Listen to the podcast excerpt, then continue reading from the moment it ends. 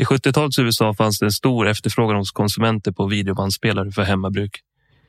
Inte för att konsumenter ville köpa filmer på videoband utan snarare för att kunna spela in filmer och tv-program och olika typer av sportevenemang och kunna kolla på det vid ett senare tillfälle. Betamax introducerades av Sony på marknaden den 10 maj 1975. VHS introducerades av JVC i september året därpå. Med ett års försprång hade Betamax goda möjligheter att ta ledningen som formatstandard.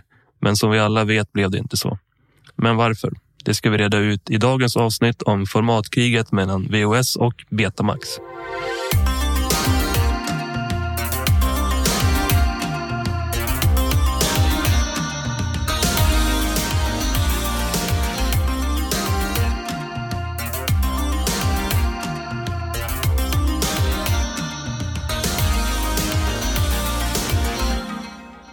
Ja, och med det där introt så hälsar vi välkomna till Skräpkulturpodden med mig Filip Stämmen. Och mig, Josef Hermansson. Vi ska snacka om Betamax versus VHS eller VHS versus Betamax. Har du någon relation till Betamax? Nej, inte direkt tyvärr. Det är väl att man ser på lite olika forum på nätet och sådär. Eh, att det säljs Betamax. Eh, sen så filmade vi på Beta SP på, eh, när jag gick på gymnasiet. Så pass? Ja. Det gjorde inte vi. vi hade, men hade inte ni DV-band eller så? Nej. Jo, men sen när man kom upp i, vad heter det, när man kom upp i trean eller tvåan fick vi börja spela in på Beta. Varför då? Eh, för att vi frå det fanns här gamla betakameror och de hade lite bättre optik och eh, det var ju okomprimerat så att då frågade vi vår lärare om vi fick spela in på det. Ja, jag har ju själv sedan långt tillbaka hört att Betamax förlorade formatkriget på grund av att det var porrindustrin som började köra på VHS. Ja. Och sen så hakade Hollywood på. Eh, men eh, inte riktigt så enkelt verkar det ha varit då, när jag gjort lite research. Okej, okay. så det är en sanning med modifikation? Ja, det är väl en del av sanningen. Men eh, jag har sammanfattat några punkter faktiskt som jag tänkte att vi skulle utgå från. Mm. Eh, med anledningar till varför det gick som det gick. Ja. Som jag sa i introt, då, eh, Betamax lanserades 75 och VHS 76. Betamax tillverkades av Sony för Sony och såldes också som en Sony-produkt. Det ägde vad heter det, Sony Paramount på den här tiden? Det vet jag faktiskt inte. Gör de det nu? Ja. ja. Jag tänkte att det var så en smidig distributionskanal för dem i så fall. Ja, det hade det verkligen varit. Och VHS eh, tillverkades av nu ska vi se här, Matsushita Corporation som var ett modeföretag till Panasonic mm. på licens från JVC. Så det är lite mer invecklad produkt, ska man säga, produktlinje där. Men på så vis nådde de ut till en bredare marknad också? Eller? Ja, det gjorde de ju. Eh, och sen eh, Matsushita Corporation licenserade ju också vidare till olika tillverkare runt om i världen. Alltså, det var ju väldigt snabbt som många tillverkare hakade på. Just det. Helt enkelt. Det var lättare att få en sån licens? Eller? Ja, Sony delade inte ut några överhuvudtaget på beta i början. Ah, okay. Överhuvudtaget. Det var bara liksom Sony ja. som sålde sina betaspelare. Ja, de hade en produkt att vara säkra på. De hade hittat en revolutionerande teknik och var säkra på att, att det här var liksom det de... Det här kunde de tjäna pengar på. Ja, de var verkligen stolta över sin produkt, om man ska säga. Mm. Sen var det väl i USA i alla fall så licensen från JVC med VOS då, då eh, var ju det var ju statligt företag som tog in den licensen. Så det får du också lite försprång om liksom statliga Radio Corporation typ går med VOS och inte med Beta. Just det. Annan grej var ju att Beta var ofta lite dyrare. Eh, man hade högre kvalitet på Beta när det gällde bild mm. i liksom standard på standardbanden. Och jag läste att på, på andra hälften av 70-talet så fick man en lite lyxigare VHS-spelare för 1400 dollar. Det är ganska dyrt. Liksom. Ja. Och eh, jag kollade upp hur, vad det motsvarar i dagens penningvärde. Ja. 6 800 dollar. Åh jävlar. Alltså det är ju må flera månadslöner typ. Ja, vilken jävla lyxprodukt alltså. Ja, då var det ju för sig en fina spelare också, men det var ju ändå så här. Det var inte billigt. Men det var en beta, eller var det en VHS? Det var VHS ja. och eh, Ja, som sagt, den gick för 1400 dollar och beta var några hundra dollar dyrare. Så den var, vad kan den ha landat? Bara 7500 dollar. Shit. Är så astronomisk summa. Ja. Det var svår att begripa. Sen nästa punkt. Eh, spelarna såg ju rätt lika ut. Eh, men Beta satsade lite mer på looks and feels. Mm. Så det var mycket mer så här smooth knappar när du tryckte. Och eh, liksom inte lika klonkig i, i utförandet. Just det. När man stoppade in bandet i en betaspelare så laddade den upp. Du vet när VHS, det gjorde ju VHS-spelare sen också. Men när du stoppade in bandet i en VHS-spelare på 70-talet så laddade den inte in bandet liksom från filmen, alltså själva magnetbandet. Utan den var tvungen att stoppa in den först, ladda den och sen trycka på play och sen började den ladda upp bandet. Ja, okej. Så en betaspelare gick ju igång på typ två sekunder bara. Men det kanske tog tio sekunder för en VHS-spelare. En detalj, men säkert någonting som vissa störde sig på. Kan Ja. jag tänka mig i alla fall. Eh, hos VHS då. Om inte annat så vad heter det, var det säkert någonting som alla som hade Betamax påtalade. ja, ja, ja, ja, precis. Det, Det är ju som, det kostar eh, några hundra mer, men den laddar in fem sekunder snabbare. Eller hur? Det är som så här när man sitter med någon som har en snabb dator själv Mm. och så ska man starta upp sin egna dator så är de ju ganska snabba på att pe- påpeka att det tar lite tid för mig, min dator att starta upp. Ja, jag vet. Man, så kompisar började skaffa SSD-diskar. Ja, Och de bara, kolla din dator den tar 25 sekunder mer. Jag kan starta min mycket snabbare. Betas eh, kassettband var ju mindre. mm. Eh, VHS-band vet väl alla hur, hur de såg ut. Där hade du liksom två fönster in till varje, vad säger man, heter det spolet typ. precis. Men på en betakassett så såg du bara hur mycket som hade gått men inte hur mycket som var kvar på bandet. Mm. Vilket var ett irritationsmoment också. Eh, Lite som min-DV ser också ut på det viset. Ja, det är som en det stor mini-DV typ. Ja, vad jag förstått så var det ett problem när det gällde med hyr, hyrvideo och sånt. Ja, Att man inte såg om de spårade tillbaka dem och så. ja just det. Bara, Men det där är ju egentligen så här. Det är lite som vad heter det, luddet i vad heter det, torktumlaren.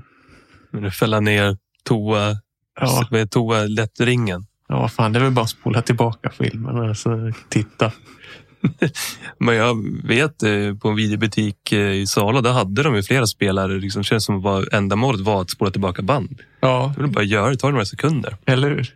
Speciellt på, ja men det kanske inte gjorde det på 80-talet, kanske tog längre men eller 70-80-talet. Men på 90-talet, det är bara, vad tog det? En minut max Mhm. att spåra tillbaka en kassett. Jo, precis. Sen lite mer kring utseendet där. Ja, de var ju mindre kassettbanden, det sa jag. Men båda använde liksom samma tjocklek på magnetbandet så de var lika höga. Det är intressant ändå med tanke på att de hade samma eh, storlek på magnetbandet. Ja, samma tjocklek på liksom på bredden eller vad man ska säga. Ja. För jag tänker att om det är bättre kvalitet, hur, vad är det som gör att det blir bättre kvalitet då? Jag tror att liksom själva eh, det var olika tunnhet på dem. Ja, okej. Eh, sen en annan grej eh, kring banden som de hade. Det var en mindre version av deras tidigare professionella format som hette Umatic som man använde för bland annat tv-produktioner. Mm. Sånt. Det är de här gigantiska VHS-banden. Eller? Ja, för de, stora. De var ju väldigt stora och då Mm. tänkte man att då ville man bara göra en mindre. För att det är klart att de ska vara mindre, för mindre borde vara bättre. Precis. Vilket i slutändan skulle visa att det inte var. För jag tror att jag faktiskt sett de här gigantiska på vad heter SVTs gamla Ja, arkiv. Eller museum med gamla produkter. Eller gamla prylar som de använder. ja. Och de här Umatic-banden, de hade en speltid på en timme. Och det räckte ju för tv. Man kunde ha flera olika band under en sändning som man bara kunde byta mellan när det var reklam eller så. Om man hade liksom ett reportage på ett band och själva tejpningen på, på ett annat. Och när man skulle introducera en produkt för den vanliga kunden så gick man helt enkelt med samma längd på bandet. För att man tänkte att det skulle räcka med en timme även där. Eh, Man släppte dock lite senare även band med en och en halv timmes speltid också. Mm. Och den här tidsbegränsningen var ett tidigt irritationsmoment för kunder. Eh, För hela idén med att ha en videobandspelare var ju att kunna spela in program och filmer när man, när man inte var hemma. Just Det det. släpptes ju inga filmer på 70-talet direkt. Nej. Och om det gick en film på tv, det tog ju liksom minst två timmar Och då räckte det inte med ett band. Så då, då, liksom, då var ju beta lite vär, värdelös för det ändamålet som kunderna ville ha det till. Ja, liksom. just det. Och så var banden säkert svindyra också. ja, det var de säkert. De lär kosta hur mycket som helst som en spelare kostar. jag vet faktiskt inte hur mycket banden kostade, men om en spelare kostade 70 000 så... Och ja, alltså många vill ju spela in sportevenemang också. Och då kanske tog, men typ en fotbollsmatch tog ju fyra timmar liksom. Just Så det. då var det ju verkligen kört. Ja. Om du inte var hemma eller om du satt hemma och bara te- matade in nya band varje timme och kollade på sen. Du Nya, dyra, svindyra band. har du bränt en månadslön på att kolla på en fotbollsmatch sen som du nyss har sett. Ja. Men samtidigt som Sony har släppt eh, beta så håller ju JVC lite koll på vad Sony håller på med. Såklart. Eh, Så då när man eh, VOS släpps så har standardbanden två timmars speltid. Och när man sedan lanserar i USA så släppte man eh, spelare med funktionen longplay. Just det. Det är ju en klassisk funktion. Ja. Vet du, du vet väl vad det innebär? Va? Ja, men precis. Man, eh, man, spelar in, man spelar in långsammare så får man plats med mer, men man får också sämre kvalitet på det man spelar in. Och eh, då blev det ju väldigt tydligt att man inte brydde sig så mycket om kvaliteten. Nej, mer längden eller mängden man kunde spela in. Vi hade ju någon VHS-kamera och den spelade ju pappa in på typ longplay på bandet. Ja, Och sen när vi förde över den till kassett så var det en longplay igen. Så vi inte, måste ju ha halverats två gånger typ. ja. Eh, och eh, när de då Sony slash Beta fick reda på det här så fick man lite panik såklart. Och då snodde man VHS-teknik och lanserade Beta 2. Så exakt kopia bara, Mm. fast med ett annat namn.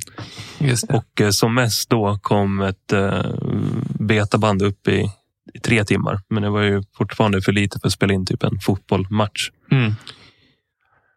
Eh, och här någonstans så börjar väl själva formatkriget egentligen. Och vi är väl någonstans 1979 ungefär Ja. nu. Och eh, då kommer VOS med ytterligare en funktion som hette SLP, Super Long Play. Vilket var att du kunde få in ännu mer. Ja. Eh, Du gjorde att du kunde spela in åtta timmar som mest på ett kassettband. Och- Maximerar verkligen. Ja, och Be- Beta svarade då med att lansera en version som heter Beta 3. Ja, Okej. Och då kunde stretcha upp till fyra och en halv timme.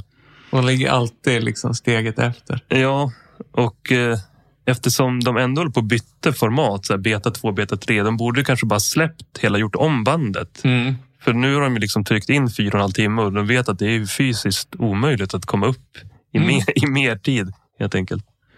Ja, och eh, Beta har ju låst fast sig då, då med sina fyra och en halv timme. Så man vill ju liksom köra ut lite nya funktioner.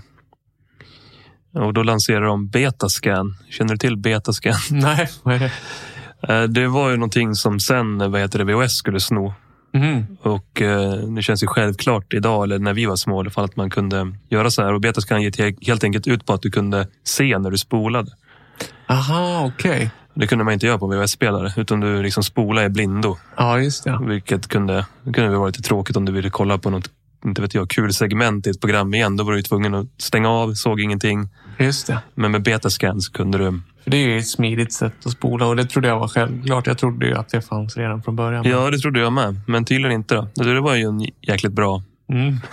Skön feature. Ja, och du kunde också freeze-framea. Ja. Och bilden var ganska still på Betascan. Alltså, jag kommer ihåg det i alla fall som att när man spolade på VHS när vi var små så flickrade inte, alltså, åkte inte bilden runt lite när man stod still? Kanske, Jo, kanske inte gjorde, jag vet inte. Jag har minne av det, eller så är det bara något man har den skapat. wobblade lite har jag för mig. Ja, det är som att den inte var helt still. Typ. Ja, antingen helt still men att den åkte upp och ner. Ja. Jag såg på Youtube någon som stoppade den. Det är ju deep Youtube. Jag satt och kollade på folk som stoppade betascan film. Men då var det som att någon, hade tagit ett foto. Liksom. Okej. Eh, och sen VHS-spelare hade ofta mycket mer avancerade timerfunktioner. På en, på en betaspelare så kunde man programmera en timer Mm. att spela in en specifik dag som antingen var imorgon eller övermorgon. Det var ganska kul också för det stod att man ville spela in tomorrow. Det stod liksom utskrivet eller the day after tomorrow. Det såg väldigt så här, så neo future ut typ. Att det stod utskrivet. Och sen eh, valde man hur länge man ville spela in och vilken kanal man ville spela in helt enkelt. Det Mm. känns mm. ganska standard. Så. Eh, men då kunde man alltså på en betaspelare inte programmera längre än två dagar framåt i tiden. Så om man var borta hemifrån liksom, längre Fyra än en helg så det går, det gick det inte att spela in någonting. Liksom. Nej. Och så en VHS-spelare, en lite mer avancerad VHS-spelare, då kunde man programmera fyra olika program under de kommande sju dagarna. Oj. Så man kunde också välja vilka kanaler. Du kunde välja olika kanaler, vilket gjorde att videobandspelaren bytte kanal åt en fast man inte var hemma. Då kunde man programmera att den skulle spela in 15 minuter varje dag till exempel på en kanal. Eh, och sedan andra saker på andra kanaler. Så om man skulle vara borta en vecka så kunde man safea upp en hel veckas underhållning. Liksom. Och hade du åtta timmars band, du kunde ju liksom bara hoppa mellan olika Shit kanaler. Och jag vet inte riktigt om jag... Jag inte om de funktionerna fanns på en sån lite mer billigare spelare när vi var små. Jag använde inte timern så avancerat tror jag när jag var liten. Jag tror jag mer var där då, att man spelade in musikvideor och sånt. Mm. Typ. Ja, men precis. Jag körde också just den här musikvideofunktionen. Eller alltså typ som ett eh, mixtape på MTV och ZTV. När du spelade in dina favoritlåtar typ. Precis. Men mamma, hon var ju mer avancerad och programmerade. För på den tiden fanns det också lite senare in på 90-talet så i tv-bilagorna så fanns det också koder som man kunde programmera just det, in. Just det. Det tog lång tid innan jag fattade vad det var för Mm. någonting. Och då skrev man väl bara in koden. Precis. Och, och sen gick det att vara ännu mer avancerat som min eh, vad heter det, morbrors bror hade på den tiden. En streckkodsläsare till VHS-spelaren. Så att han, eh, till dosan. Så att dosan hade så att den kunde läsa streckkoder. Så att då hade han en tv-guide med streckkoder. Så bara drog han streckkoden och så programmerade den in på tvn vilka program han ville se. Så, så bara hade han en tv-katalog och så sen så bara programmerade han in alla.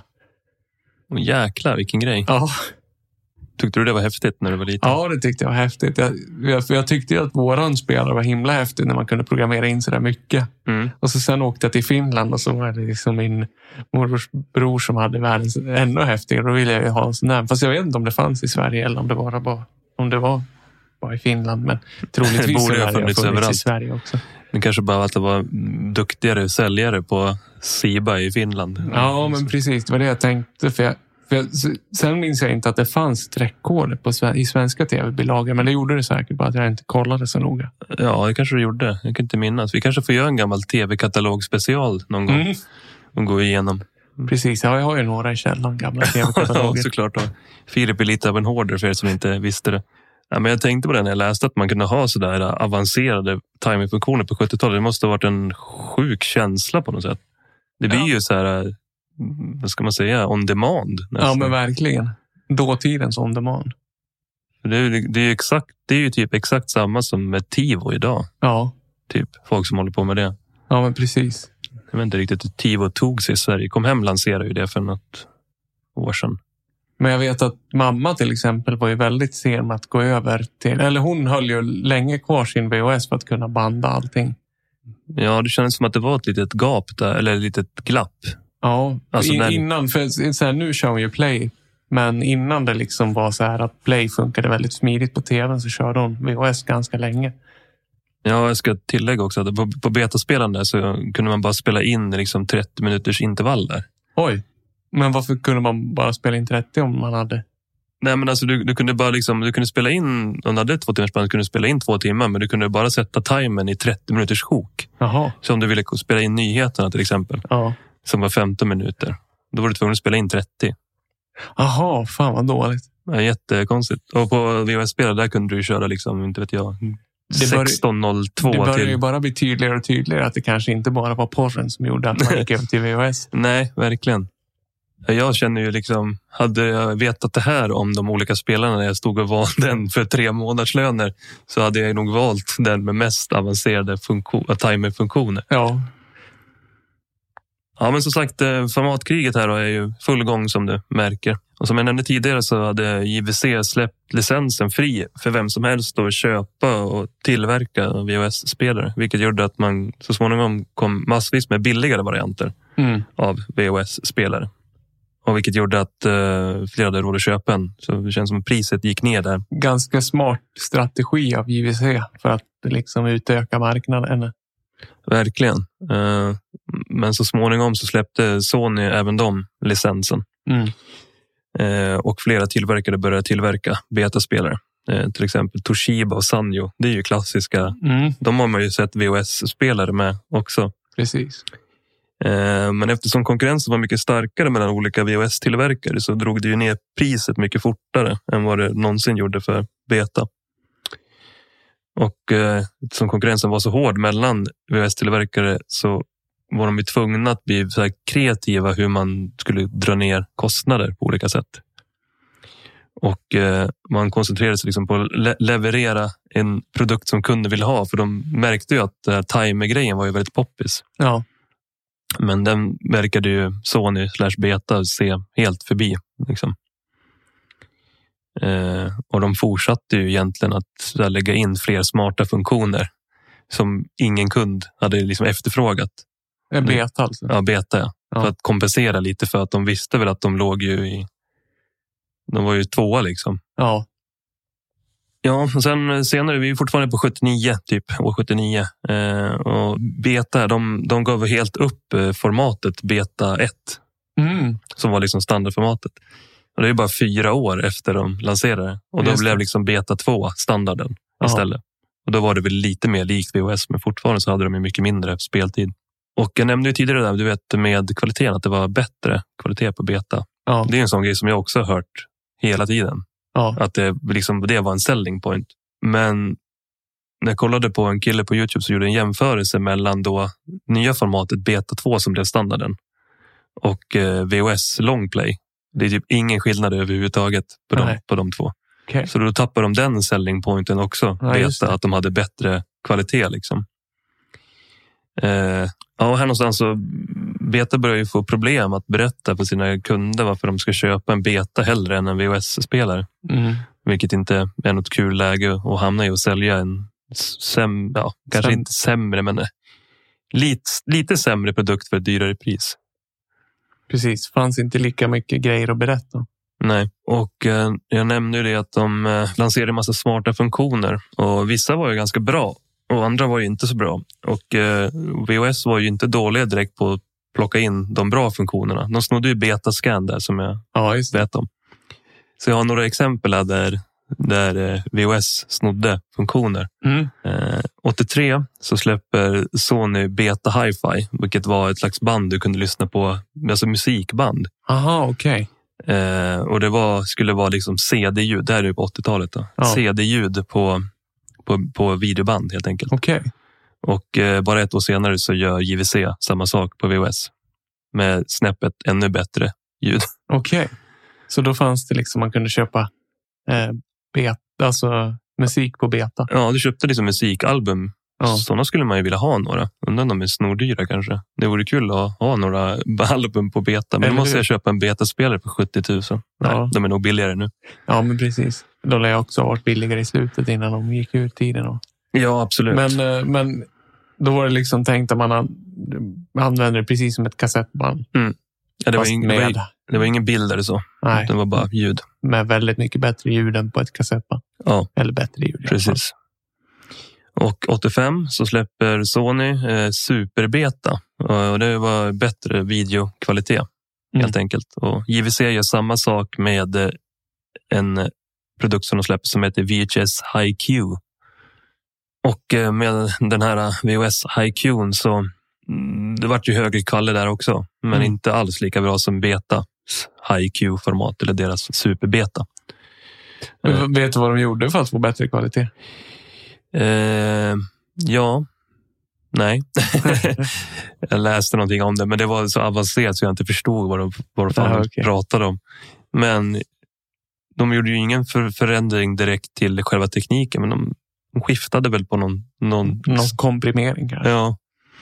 Och eh, när jag läste det där tänkte jag, jag har aldrig hört talas om VHS HiQ.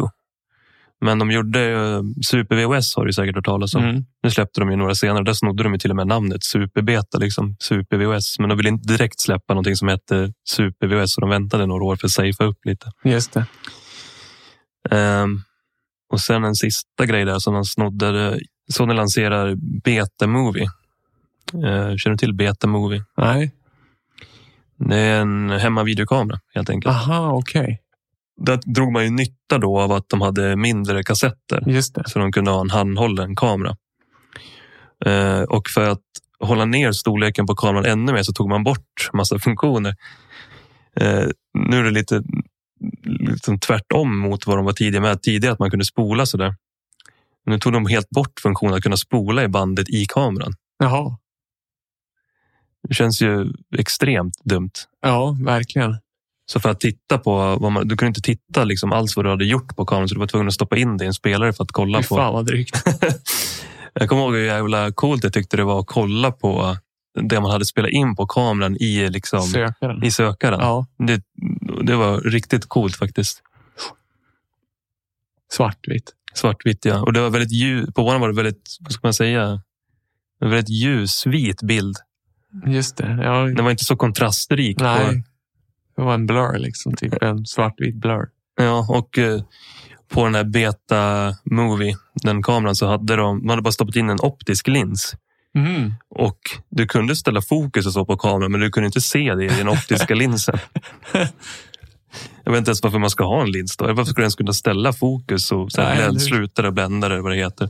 Och eh, JVC då får ju syn på den här produkten och eh, då skapar de ett nytt format som heter VHS-C, Just det. som du säkert kommer ihåg. Ja. Det var ju en slags mini-VHS som man kunde stoppa in i en adapterkassett. En sån har jag. Har du en sån? Ja. Använder du den ofta? Nej, jag har aldrig använt den faktiskt. Och då kunde man kolla på en vanlig VHS-spelare. Och eh, man kunde spela in 30 minuter i standardläget och 90 minuter i SLP. Och 60 minuter då med lång, vanlig longplay. Just det. Det var det farsan gjorde. Och sen longplay igen. På. och på VHS-kameran så kunde du ju se vad du filmade också i en liksom, digital sökare. Just Vilket känns helt superrimligt att ha en sån funktion. Ja, det känns ju. Det känns ju väldigt omständigt som Betamax hade där. Då var man ju tvungen att filma lite. Sen gå till videos eller betaspelaren för att se om det var vad heter det, fokus eller inte. Och sen kan man gå tillbaka och sen filma. Jag tänker om du åker på eh, inte vet jag, en resa och reser till eh, Paris eller någonting och filmar i, upp flera band. Så Ja. kommer du hem så är allting ur fokus. Ja, och så, så här lite ur fokus också. Det är Ja. typ det jobbigaste. Då är det bara att åka tillbaka Mm. och göra om det och sen åka hem igen och testa. Eller låna en betaspelare på hotellet. Eller hur? Ja. Beta får ju då syn på den här eh, nya VHS-C-formatet och eh, lanserade ett eget format. Ett, en, ännu ett till format som heter Video 8. Som var en ännu mindre kassett.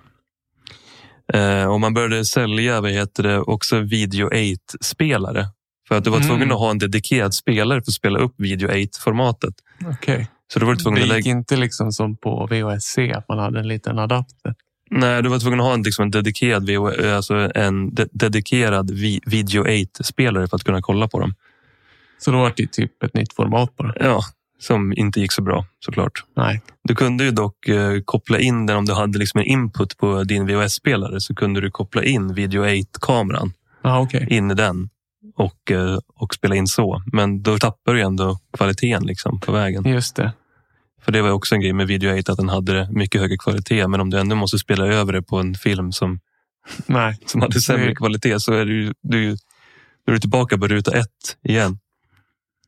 Vilket jävla jobbigt dilemma de hade hela tiden. Ja, de hade verkligen jobbigt och det måste ha varit, det måste varit jättefrustrerande för Sony som lanserar funktioner som sen VHS tar Mm. och gör bättre. Så de, liksom, de uppfinner funktioner till sin konkurrent som de drar vinning av. Eller hur? Jag vet inte, de som har slitit sig i håret på kontoret och Ja. undrat vad de gjorde för fel hela tiden. ja, vad kan vi säga om det so far? Alltså, det känns ju som att mer och mer pekar på att man skulle ha varit en VHS-kund. Ja, jo men verkligen. Och sen kom väl också Video 2000 därefter. Ja, jag tänkte faktiskt eh, inte snacka så mycket om vid, eller inte alls faktiskt video 2000. Jag tänkte vi skulle göra ett, en hel specialare sen om bortglömda format. Ja. För när jag researchade lite så hittade jag hur mycket, inte hur mycket som helst, men jag hittade fler format som jag aldrig hört talas om. Mm. Ja, men det är ju jätteintressant. Och, och det, där verkar ju också här... Men, men har du någonting på porren? ja, på porren. Nej, inte, inte direkt, men För det är väl så att, vad heter det, en annan spik i kistan är väl att Betamax att det inte får produceras porr på dem, eller är det inte något sånt? Eller är det porrindustrin själv som väljer att eh, använda VHS? Ja, alltså det som händer är ju överlag att eh, alltså i mitten av 80-talet typ Mm. så var ju försäljningen av ingenting i, ingenting i jämförelse med, med VHS. Nej, just det. Och det är återigen den här liksom interna konkurrensen mellan olika VHS-tillverkare. Det var ju flera som gjorde olika, kom ju massa billiga VHS-band också. Just det. Så det blev ju mycket billigare där helt enkelt. Och eh, när på 80-talet började bli poppis med, med home video. Mm. Dels för köpa som kostade typ kostade ju 100 dollar att köpa en film. Ja, det är sjukt alltså. Det är sjukt. Eh, men det fanns så många som ville köpa, men framförallt så ville man hyra. Mm. Och eftersom fler hade VHS-spelare så började videobutikerna säga att varför ska vi ha beta här? Det är dyrare att köpa in. Det är färre som hyr. Mm. Eh, så mass, då, var, massa onödig hyllplats. det till att man hamnade i ett dilemma. Alltså antingen fick man ju eh, sälja home video på beta dyrare, vilket irriterar betakunder. Om du är en butik och har en betaspelare hemma så är det dyrare att hyra eller köpa betafilmer. Ja. Och det irriterar ju kunden. Eh, eller inte, om man då skulle göra så att betakassetterna blev lika billiga som VHS så skulle man ju förlora vinst. Och då blir företaget irriterat på att de inte drar in lika mycket pengar. Nej.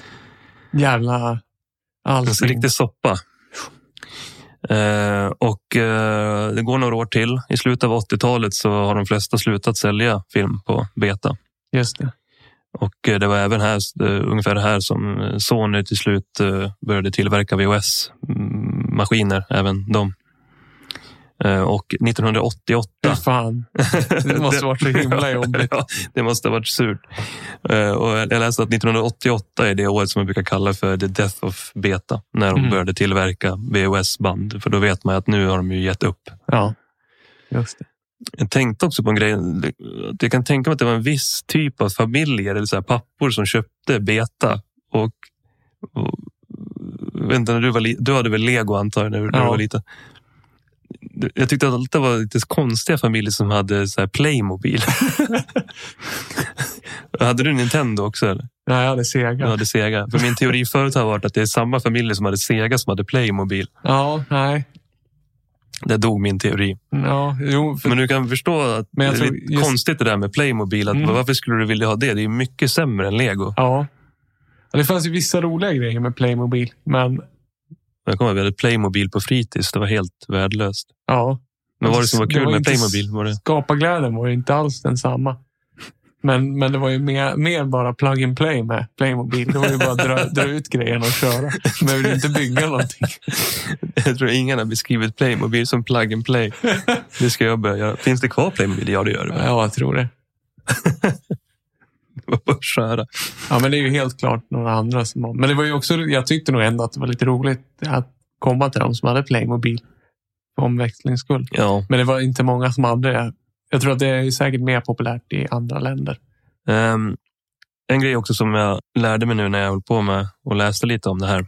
Dels hade jag hört det där om porren, att det var porren som gick med det. Men det kändes som att det var hela industrin bara för att det var Ja, Det var billigare helt enkelt. Men en annan grej som jag alltid hört var att man använde Betamax som liksom standardformat i tv-produktioner och som mastertape för musikvideor. Så. just det. Eh, För det kommer jag ihåg att jag sett. Tyck, jag tyckte mig ha sett det när jag jobbade eh, förut eh, på ett management när jag kollade i arkivet. Så känns det som att de hade mycket masters på, Mm. på beta. Det tror jag vi har snackat om någon gång förut också. Ja, precis. Men när jag, jag har också beställt in... Eh, om man beställer in musikvideos från arkivet från så här 90-talet, tidigt 2000-tal så är det på beta man får dem. Ja, det tror jag med. Det är tydligen ytterligare ett format. Det är inte beta utan det är någonting som kallas för betacam. Ja, ja precis. Ja, eh, Och eh, jag trodde bara att det var samma, men det är tydligen ett helt annan teknik de använder. Men kassetterna ser typ likadana ut. just det. Men det skiljer sig helt och hållet vad jag förstod. Jaha. Ja. Eh, jag tycker vi har gått igenom det mesta. Det har varit ju ganska mycket namedropping här, men eh, jag hopp- hoppas att de som har lyssnat har lärt sig någonting. I alla fall tycker du jag har glömt någonting. Nej, för jag vet inte själv vad man ska komma ihåg. Jag har lärt mig så mycket nytt om det här formatet. ja. Eh, tror ju dock att Sony inte var så ledsna för en grej som vi inte har nämnt var ju att de lanserade CD 1982 Så det här kan ju också ha påverkat, eh, alltså att de kanske inte la, det kanske inte var A-teamet som jobbade med beta, Nej, utan att de duktigaste kanske jobbar med CD-formatet. precis. De släppte det tillsammans med Philips förresten. Jag visste inte att det var en sånt joint venture de gjorde. Nej, och sen tycker jag att vi kan prata om eh, Blu-ray och HD-DVD. Ja, det är också ett formatkrig som, vad heter det, Rätt intressant. som, som Sony vann. Det kan vi ta någon annan gång kanske. Ja. Eh, sen en sista grej som jag kom att tänka på, det var att, eh, vet du vad VHS står för? Eh, nej, Nej, det står för, för Vi- Video Home System. just det. Men det kan jag nog Eh, och det är lite skumt för att det borde vara Home Video System. Ah, Det är som att man har slängt om orden. Jag vet inte om det. var någon så här lost in translation grej det också kanske. det är ju roligt. Och du nämnde ju också... All your base are belong to us. Ja. Jag har varit lite peppad nu när du nämnde Video 2000 tidigare. Så vi, vi, får, vi har kommit på massa fler avsnitt här under Mm. det här samtalet. Så det blir härligt tycker jag. Ja, innan vi rundar av, jag måste bara ge lite cred till en Youtube-kanal som jag hittade. Som heter Technology Connections. Han, han gick igenom det här väldigt ingående också. Och hade massa exempel. Så där kan man gå in och kolla tycker jag. Det är alltid kul att credda någon. Han kanske lär sig svenska och lyssnar på den här podden någon gång. Man vet aldrig. Nej, det. Ja, men tack så mycket för oss då. Tack för oss. Hörs.